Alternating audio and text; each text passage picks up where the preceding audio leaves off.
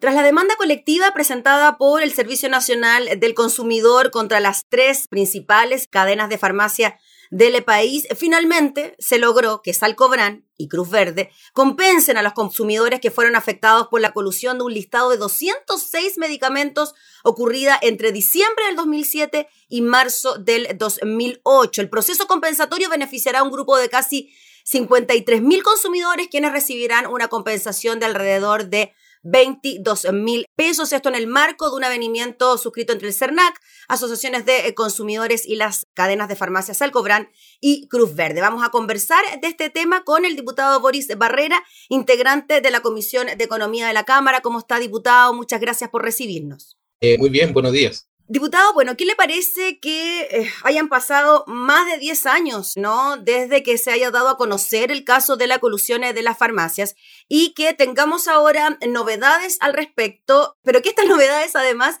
no incluyan a las tres cadenas de farmacias, sino a solo dos. ¿Qué le parece a usted lo que ocurrió y lo que se dio a conocer durante estas jornadas? Bueno, lo, lo, lo que ocurrió es que viene esto nuevamente a colocar en, en nuestra legislación es increíble que, mira, el año pasado, en el 18 de octubre del año pasado, se, se desarrolla un estallido social, como le llaman algunos, eh, justamente por las desigualdades en nuestra sociedad.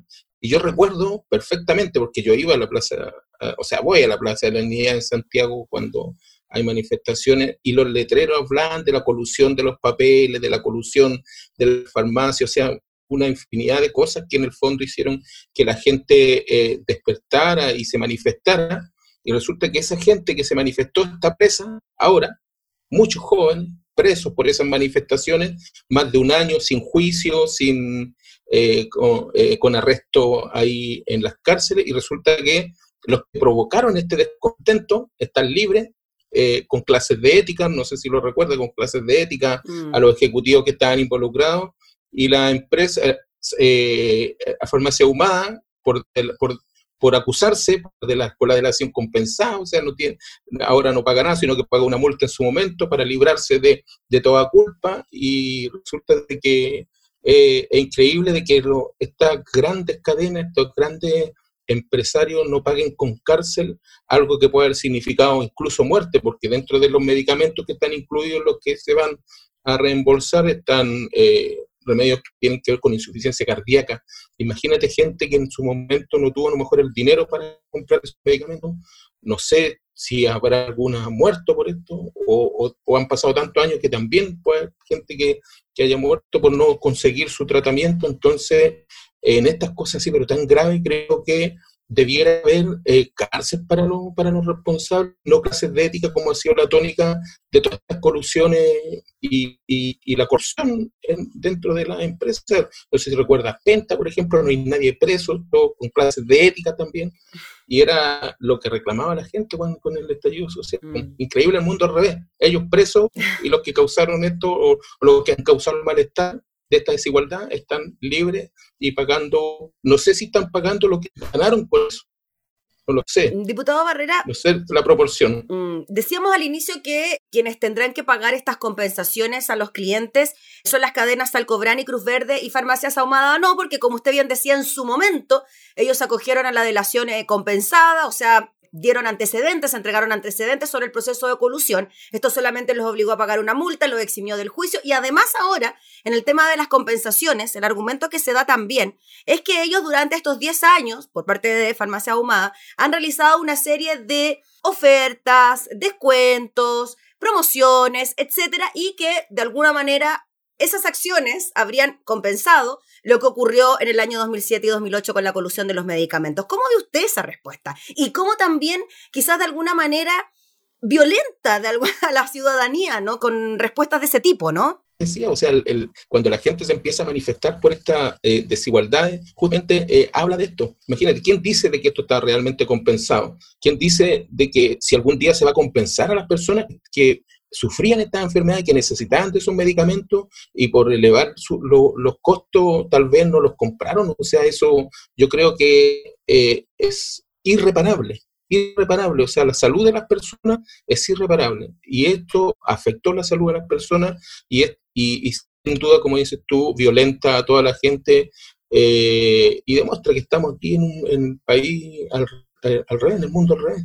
Diputado Barrera, en relación a los 53 mil clientes que recibirán esta compensación, se han considerado ciertos antecedentes como los registros de venta de los medicamentos que tenían las farmacias de la época. En el caso eh, de la colusión, también estoy revisando que se ponderó el listado de medicamentos involucrados en la colusión. Se clasificaron según criterios, gravedad de la enfermedad, frecuencia del uso del medicamento, efecto del medicamento, inexistencia alternativa. O sea, fue bien complejo determinar a estos 53 mil clientes. ¿Usted cree que estas 53 mil personas fueron todos los que se vieron afectados por la colusión en esos años? Claro, no, no creo. No creo porque, por ejemplo, eh, para determinar, recuerdo que leí algo, para determinar las personas que, que compraban ese remedio, eh, en algún momento se les, se, se, les pedía que llevaran una boleta, estoy tratando de hacer memoria, y hay algunos que los tienen por el RUT, porque cuando uno compra, eh, te piden el RUT, y por ejemplo, yo no doy el RUT cuando compro. Entonces, eso solo lo, he dado cuando hay un descuento, porque de, esos remedios yo también tomo de esos de insuficiencia cardíaca, que son eh, algunos sumamente caros. Entonces, no sé si realmente irán a llegar a toda la gente eh, dañada.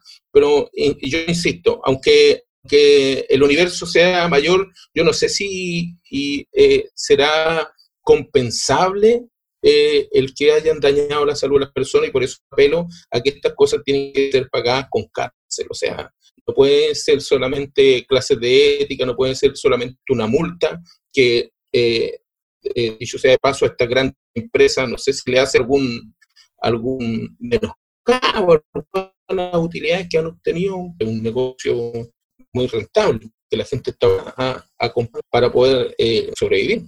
Diputado, ¿qué tipo de modificaciones se deberían hacer a la normativa existente para que finalmente los delitos de colusión, las prácticas anticompetitivas terminen con cárcel efectiva? Sabemos que en su momento, cuando se destapó el caso de las distintas colusiones, modificaciones se hicieron, pero hasta el momento no hemos sabido de nadie que haya pagado con cárcel la colusión. Claro, yo creo que bueno, debieran haber varias, varias medidas y atribuciones. Por ejemplo, creo que el CERNAC también debiera jugar un papel más activo en todo lo que tiene que ver con, perseguir a este tipo de, este tipo de delitos, bueno, y todos los que afectan a los consumidores. Recordemos que, que, en el fondo CERNAC cumple una función solamente casi de fiscalizador eh, y no tiene atribuciones para para castigar o para aplicar alguna multa, nada de eso, sino que tiene que desarrollar, por ejemplo, lo que pasó ahora, un, un juicio. Entonces, eh, bueno, eso, todas esas atribuciones que se le intentó dar en el gobierno de Michelle Bachelet, del gobierno anterior, y que el Tribunal Constitucional le echó abajo todas esas atribuciones. Creo que por un lado hay que tratar de fortalecer CERNAC, y por otro lado, Ah, tenemos que revisar la normativa para ver cómo podemos hacer que efectivamente esta gente pague con cárcel, porque la delación compensada, las multas, sin duda van a ser algo que a lo mejor ellos lo van a calcular antes de hacer esto, antes de cometer el delito. Van a decir, mira, nos van a entrar 100 y resulta que la multa va a salir 50, un negocio, hagámoslo, ¿no? Sin embargo, si, si existiera eh, efectivamente cárcel, yo creo que, que, eh, lo mirarían de, de una forma distinta. Sí, de hecho, diputado Barrera, entiendo que el acuerdo con la farmacia equivale solo a un 5% del monto que estaba en discusión a la hora de compensar. O sea, como usted dice, la sanción quizás no es tan importante como para lograr amedrentar a quienes de alguna manera van a decidirse por coludirse para tener una mayor participación en el mercado. Claro, y en un principio eh, era mucho más medicamento. Eh, mm. Leí un, un documento por ahí que hablaba de más de 200, finalmente terminó en 26 medicamentos o, grupos de medicamentos. Eh, las multas también en un principio eran de muchos eh, miles de millones de dólares y ahora también bajó, que me parece que la última 2,5 millones de dólares, no lo recuerdo muy bien porque eh, igual es una, han pasado 10 años, mm. entonces creo de que, que, una manera efectiva de tratar de terminar con esto es la cárcel y por otro lado también el modelo este de que el mercado se regula, eh, se regula solo. Esto, esto demuestra de que el mercado con malas prácticas no se regula solo y debiera haber eh, algún organismo que pudiera eh, estar encima de esa de la regulación de precios, tal vez, o sea, la, la, la, la, muestra clara de que esto puede mejorar es, por ejemplo, el, el que hayan nacido las farmacias populares. Un ejemplo, solamente un ejemplo. que traen medicamentos a precio justo, que ya hay cerca de 190 en todo Chile y que han podido competir con estas grandes cadenas, imagínate con márgenes hasta casi 70% eh, de diferencia en los precios de los medicamentos. O sea, si no se coluden, también aquí detrás hay un tema que tiene que ver con la regulación de los precios que, que está, que cuando se deja el mercado solamente eh, suceden estas cosas. Imagínate. Y uno podría pensar, diputado Boris Barrera, que en un aspecto de primera necesidad como son los medicamentos, que quizás podría tener un símil con otros servicios básicos, ¿no? El agua, la luz, etcétera. Es un servicio básico el medicamento. Quizás ahí también debería existir alguna regulación especial, al menos para ese ítem, ¿no? Se habló en algún momento de que quizás podía existir una banda de precios, pero tampoco pasó nada con eso. Exactamente. Por eso, por eso te da el ejemplo de, la farmacia popular. O sea, esta, estas cadenas sí están vendiendo los medicamentos sumamente caros. Está comprobado porque si hay otra farmacia que lo vende un 70% más barato, porque ellos no pueden? Entonces, eh, exageradamente alta la diferencia. O sea, está bien, no sé, un 5, un 10% de diferencia, pero llegar a diferencia de hasta el 70% de medicamentos es algo realmente que, digno de, revisar para poder eh, regularlo, como dices tú, sobre todo en este tipo de mercado, en las clínicas, por ejemplo, en la ISAPRE, no sé, en todas estas cosas que tienen que ver con la salud, eh, que, que, quedan a, merced del mercado y esto eh, genera este tipo de cosas y este tipo de prácticas.